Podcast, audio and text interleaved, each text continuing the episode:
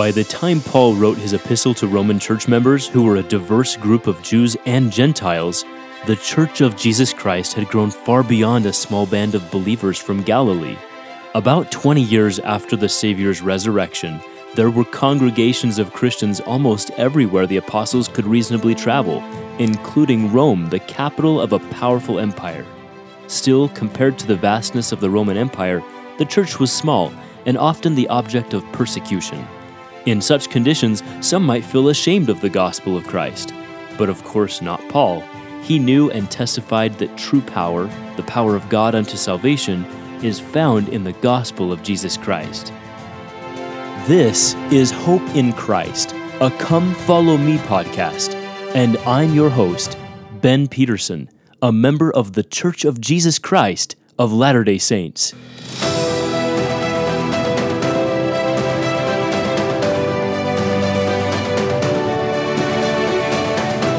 Romans chapters 1 through 6, the power of God unto salvation.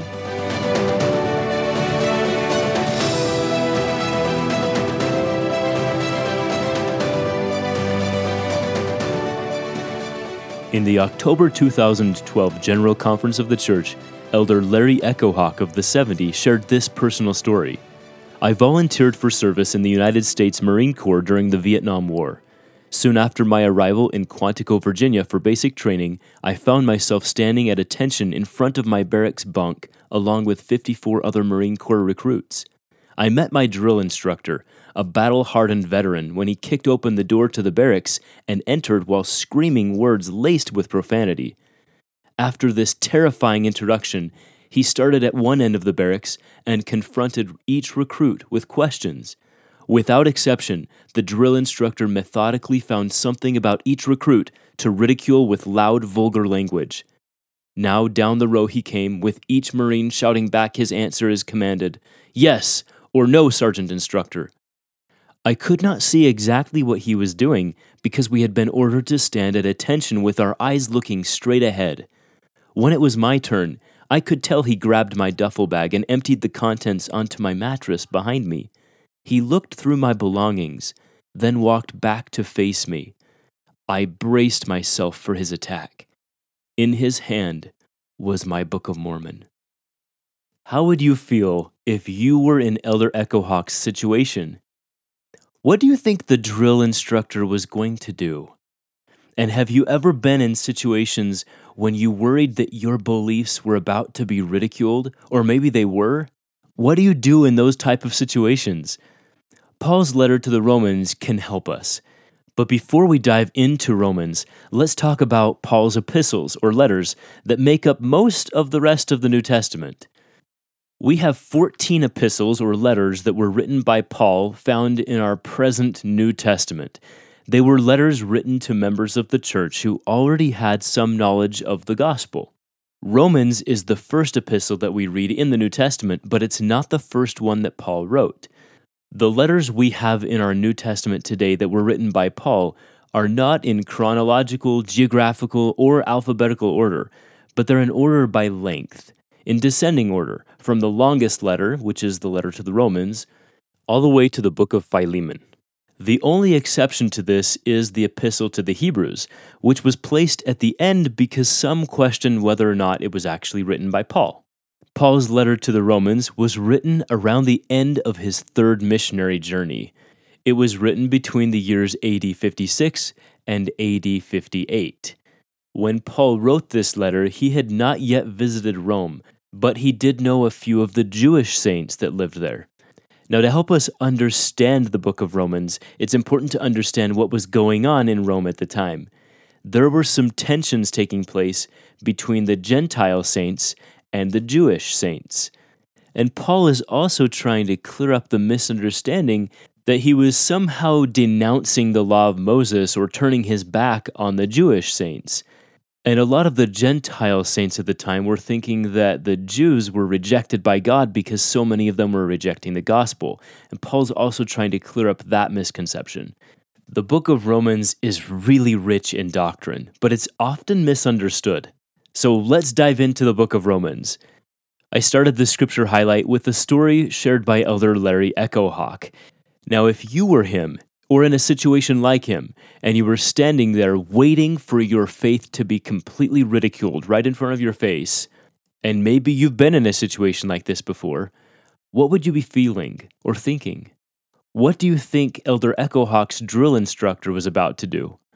In an increasingly secularized society, faith is under attack constantly. So, what do you do when your beliefs are ridiculed? Paul's letter to the Romans can help us. He began his letter to the Romans by testifying of Christ and expressing his own desire to visit Rome. In verses 15 through 17, Paul taught them something powerful about the gospel of Jesus Christ. He said, For I am not ashamed of the gospel of Christ, for it is the power of God unto salvation to everyone that believeth, to the Jew first and also to the Greek. And Paul then proved that he wasn't ashamed of the gospel of Christ. He proved that he wasn't afraid to call out sin as what it was, that it's sin, even if it was politically incorrect or unpopular. At the end of chapter 1 in this letter to the Romans, he listed over a dozen sins that were probably things at the time that were pretty popular to do. If you look at that list today, a lot of those things have been considered very acceptable or even encouraged in our society. So, what about you and I? Are we ashamed of the gospel of Christ? Or are we not afraid to call sin sin, even if it's politically incorrect or unpopular to do so? I was driving to our Ward Young Women camp last week where I was asked to share a message about their theme Rise Up. On my way to the camp, I heard this talk from General Conference in October 2016 by Sister Bonnie Oscarson, a former Young Women General President. She said, I worry that we live in such an atmosphere of avoiding offense that we sometimes altogether avoid teaching correct principles. We fail to teach our young women that preparing to be a mother is of utmost importance because we don't want to offend those who aren't married or those who can't have children, or to be seen as stifling future choices. On the other hand, we may also fail to emphasize the importance of education because we don't want to send the message that it is more important than marriage. We avoid declaring that our Heavenly Father defines marriage as being between a man and a woman because we don't want to offend those who experience same sex attraction and we may find it uncomfortable to discuss gender issues or healthy sexuality. Certainly, sisters, we need to use sensitivity, but let us also use our common sense and our understanding of the plan of salvation to be bold and straightforward when it comes to teaching our children and youth the essential gospel principles they must understand to navigate the world in which they live. If we don't teach our children and youth true doctrine and teach it clearly, the world will teach them Satan's lies. Close quote. I thought that was just fascinating considering the world that we live in about seven years after that talk was given. Now, as we move on through Romans, picture in your mind a man or a woman in a desert. They have no water, they're parched, they're almost completely dehydrated, and about to lose consciousness when all of a sudden they see in the distance up a steep hill a bottle of water sitting at the top of the hill. And they begin to put all their effort into crawling up this hill toward the bottle of water. Now imagine that you are that man or woman. Which of the following do you think is going to save your life? A. Your belief that the water will save you. B. Your effort to get to the water and drink it, or C, the water itself. Now, this example can help us understand Paul's message in Romans chapters 4 through 7 about how faith, works, and grace relate to the doctrine of justification. Now, it's important for us to understand what justification means. Justification is being forgiven or pardoned from a punishment for sin. Essentially, it means being made right with God, where you're no longer declared guilty. So, going back to our example of the man or woman who is in the desert, which option could represent the idea that we can be saved by our works? The answer is our effort to get to the water and drink it. Now, in Romans chapter 4, verses 2 through 5, notice the Joseph Smith translation of those verses. There, Paul teaches the Romans that even Abraham was not saved or justified or made righteous because of his own works or obedience to the law, but he was made righteous because of his faith. So, as we dive into Romans, Paul helps us understand and begin to see more clearly why we absolutely need Jesus Christ. Early saints, particularly early Jewish saints, were becoming caught up in the former requirements of the law of Moses, a law they and their ancestors had lived for thousands of years. Their problem, which can be compared to individuals even in the church today, was that they began to think that their obedience to God's commandments, their good deeds, their tithing, their ministering, their repentance, or their faithful obedience to any of the other commandments is what would save them in the kingdom of heaven.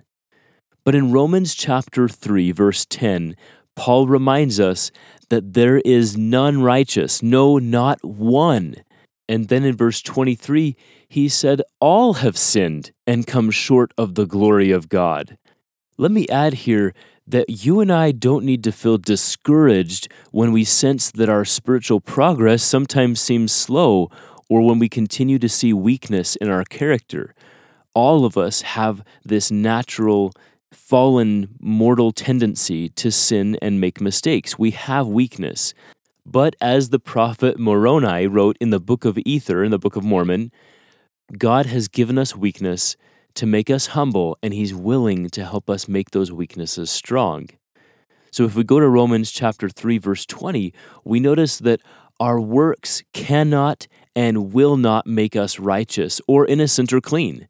Our sins cannot be covered by our own efforts or work. But notice in verses 21 and 22 who is righteous. It is God. It is His righteousness where our hope lies. In the Joseph Smith translation for chapter 3, verse 24, you'll notice that it says, Therefore, being justified or pardoned only by His grace through the redemption that is in Christ Jesus. So, no matter how much good we do, we cannot earn forgiveness. We can't earn salvation. We have sinned and we fall short of salvation.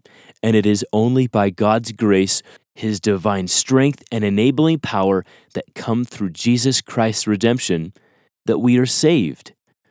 So let's say that you or I are dealing with a particular trial or challenge. Most likely, that is already true. What is an example of what you or I might do if we did not understand this principle that we're saved by Christ? Your answer might be something similar to this. Well, we would try to solve the problem on our own. And how often do we actually attempt that? And what is the outcome if we try to rely on our own efforts? Now compare that to what someone might do if they understood the principle that we are saved by our faith in Jesus Christ because of his efforts. And how would our outcome be different than if we just relied on our own efforts? This conversation applies very specifically to overcoming bad habits or addictions. How many people do you know who have tried to overcome but because they trusted more in their own efforts to solve the problem, they failed and they kept falling into the same bad habit. So, how do you repent? You may have heard of the five R's of repentance recognition, remorse, restitution, reformation, and resolution. A number of years ago, Elder David A. Bednar was the president of BYU Idaho. He told a story of talking to a bishop on campus one day. A young man had committed a sexual sin with his girlfriend on Friday night and had visited with this bishop that next Sunday to confess. In their meeting, the young man expressed relief that he was able to get that off his chest. He told the bishop that he had repented and that confessing to the bishop that day was the last thing on his list to repent. Now remember, the transgression was committed on Friday night, and here he is Sunday morning confessing, and it's the last thing he said he needed to do to repent. Elder Bednar said, We too often see repentance as a checklist of what we must do to be forgiven. And we forget the most important R of repentance the Redeemer. It is not our efforts or our repentance that will save us, make us clean, bring us forgiveness, or change us. So, how are we forgiven? How are we made righteous? How are we justified? In chapter 4, verses 5 through 7, Paul said, but to him that worketh not, but believeth on him that justifieth the ungodly, his faith is counted for righteousness. In other words, it is to individuals who have faith in God for their salvation who will be made righteous, not those who think their own works or action will save them. Faith on Jesus Christ, and that always includes repentance, allows Jesus' atonement to cover our sins, thus allowing us to be declared righteous through his merits. In verse 7, he said, Blessed are they whose iniquities are forgiven and whose sins are covered. Again, we cannot cover our own sins. We might attempt to do so. We might try to hide our sins to cover them, but that doesn't work. The only covering that truly gets rid of our sins is the covering called in Hebrew kafar, which means to cover, or in English it also means atonement. Jesus Christ is the only one who can truly cover our sins. At the end of verse 11 in chapter 4, it states that his righteousness is then imputed or transferred to us. So it is his righteousness that makes us righteous. And we receive that righteousness through our faith. And faith is action, our faith in Jesus Christ, our willingness to follow him. Our works, our faith, our action simply allows his grace to declare us righteous and free from sin. But it is his grace that saves us. The Joseph Smith translation of verse 16 states that we are justified or made righteous by faith and works through grace. So, going back to our example of the man or woman in the desert, you can see that it is the water that will save him. But he can only reach that water when he believes the water will save him and he puts forth the effort to get to the water. So, we are forgiven, we're made righteous by our faith and works through God's grace. In Romans chapter 5 verses 9 and 11, Paul taught, much more than being now justified by his blood, we shall be saved from wrath through him. And not only so, but we also joy in God through our Lord Jesus Christ, by whom we have now received the atonement. Elder Dieter F. Uchtdorf once taught salvation cannot be bought with the currency of obedience. It is purchased by the blood of the Son of God. Grace is a gift of God, and our desire to be obedient to each of God's commandments is the reaching out of our mortal hand to receive this sacred gift from our Heavenly Father. That's from April 2015 General Conference. Then we read in Romans chapter 5 verse 19, "For as by one man's disobedience many were made sinners," that's talking about the fall, so by the obedience of one shall many be made righteous. And that, of course, is a reference to Jesus Christ's atonement. Jesus also gives us the strength we need to obtain His grace.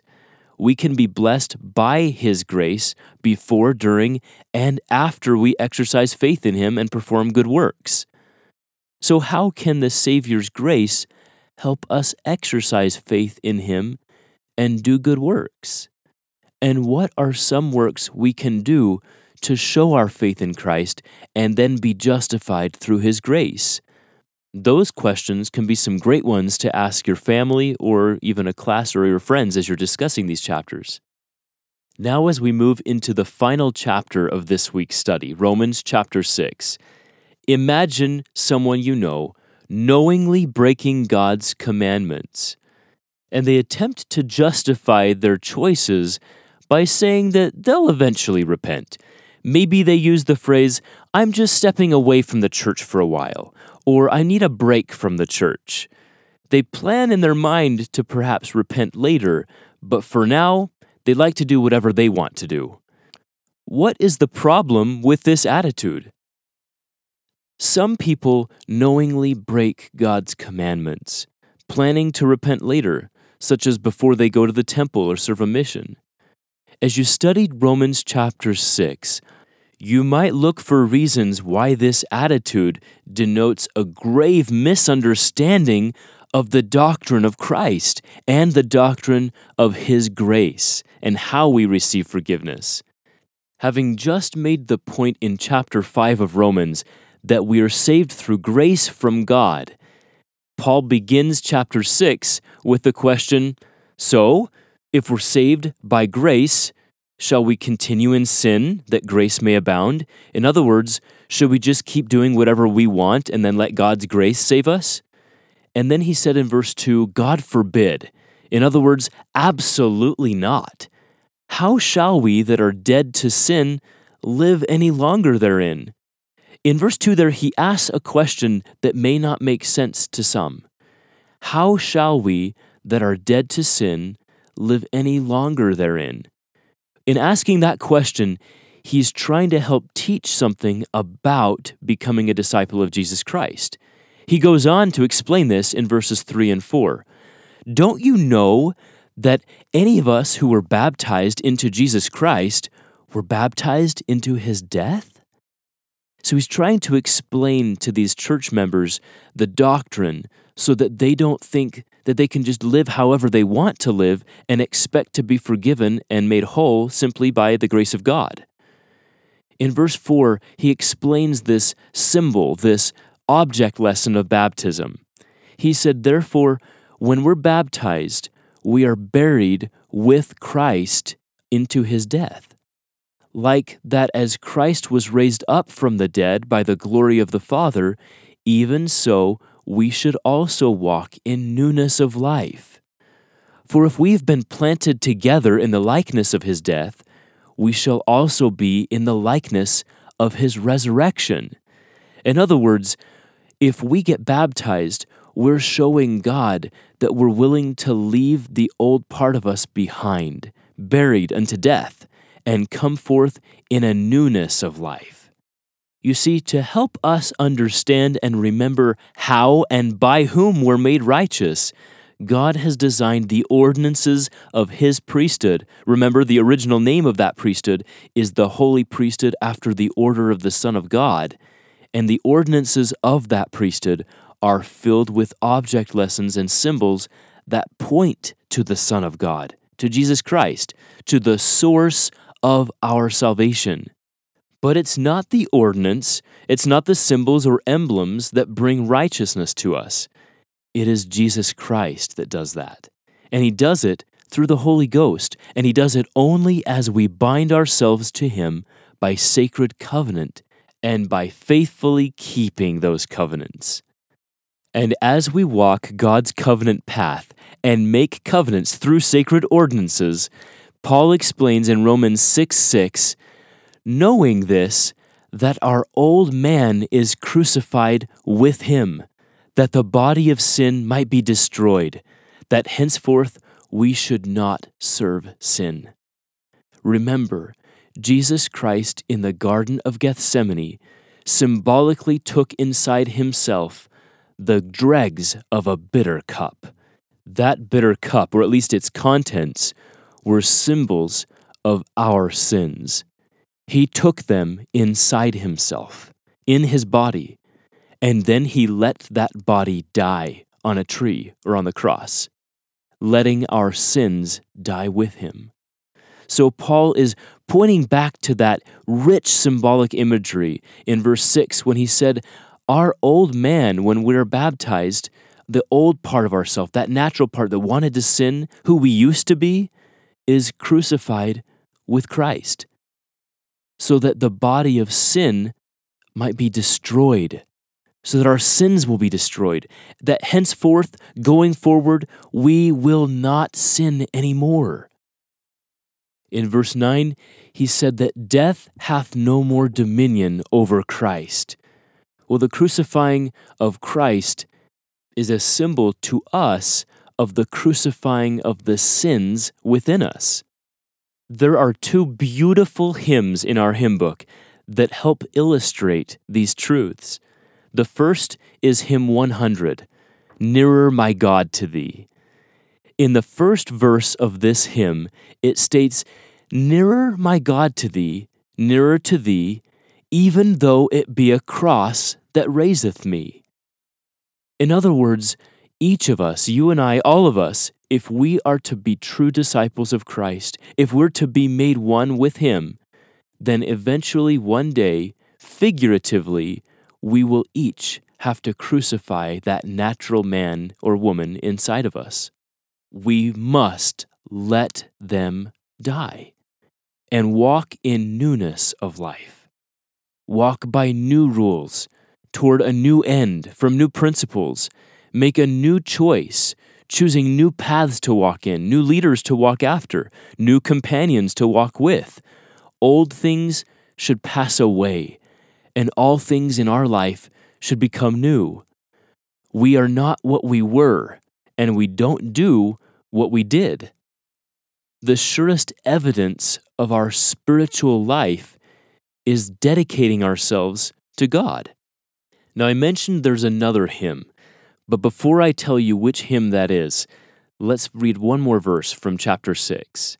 Paul taught that if we sin, we become servants to our sins. If we are true disciples of Christ, he can make us righteous or justified, meaning he can bring us back to a point where we're no longer guilty. But Paul goes further. He then teaches that not only will God make us clean again, but he will make us holy. Let me illustrate for a second. If we sin, we now know how to repent. We know that it involves Jesus Christ. We need to ask for his power to help change us, to help make us clean. It's not our efforts, but it's His that's going to make us righteous. Now, we can do that, and we understand that now because of the scripture highlight and these teachings from Paul. But once our repentance is through, once we have turned to Christ and we've received His power to become clean, what stops us from committing the same sin again? You see, there's really two parts to sin there's the stain, or as Elder Bednar called it, the taint of sin, and then there's what Elder Bednar calls the tyranny of sin. We have to overcome both. When we repent, as we receive Jesus Christ's power to cleanse us, we can be made clean. In other words, we overcome the taint of sin. But we're still susceptible to committing the same sin again. That is, until we have been made holy until we've changed, until that change of heart has wrought such a difference inside of us that we no longer desire to sin. And that change comes as we are made holy. In chapter 6 of Romans, verse 19, Paul said, I speak after the manner of men because of the infirmity of your flesh. For as ye have yielded your members servants to uncleanness and to iniquity, even so now Yield your members servants to righteousness, there's justification, unto holiness. That means unto being sanctified. Be made righteous not just so that you can become clean, but be made righteous so that you can then become sanctified or changed. Now for that second hymn. It's hymn number 111, Rock of Ages. Of course, the rock of ages is Jesus Christ, our eternal foundation. Now, in order to understand the first verse of this song, we have to understand what the word cleft means. If a rock is cleft, it means the rock has been split or broken. We know that Jesus Christ was broken for us. And the words to the hymn Rock of Ages illustrate someone who understands that it is through and in Jesus Christ, not our own efforts, that we will eventually be made whole and holy. The hymn states, Rock of ages, cleft for me, let me hide myself in thee. Let the water and the blood from thy wounded side which flowed be of sin the double cure, save from wrath, and make me pure. I love the end of that verse.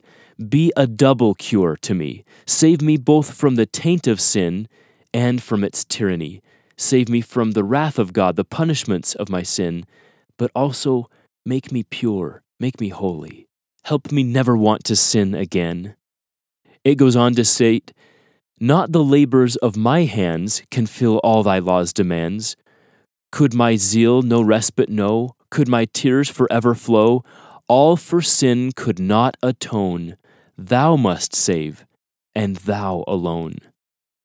While I draw this fleeting breath, when mine eyes shall close in death, when I rise to worlds unknown and behold thee on thy throne, rock of ages cleft for me, let me hide myself in thee. These powerful truths we've discussed in this scripture highlight will continue into the next scripture highlight as we finish the book of Romans and discuss how through ordinances and covenants we can, because of Jesus Christ and through his power, be reborn and completely changed forever. Now, as you go about the remainder of your week, remember that you're free to choose sin and everlasting death or eternal life through Jesus Christ. But also remember, as Paul wrapped up Romans chapter 6, now being made free from sin and becoming servants to God, ye have your fruit unto holiness, and the end everlasting life. For the wages of sin is death but the gift of God is eternal life through Jesus Christ our Lord. This has been a message of hope in Christ.